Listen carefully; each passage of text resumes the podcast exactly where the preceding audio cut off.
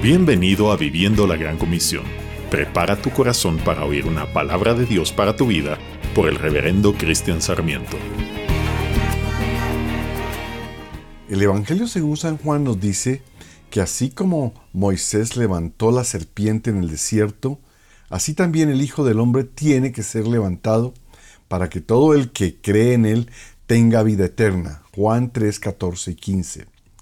Jesús nunca pasa desapercibido. La gente lo percibe y lo ve. Muchos lo vieron ir y lo reconocieron. Entonces de todos los pueblos corrieron allá.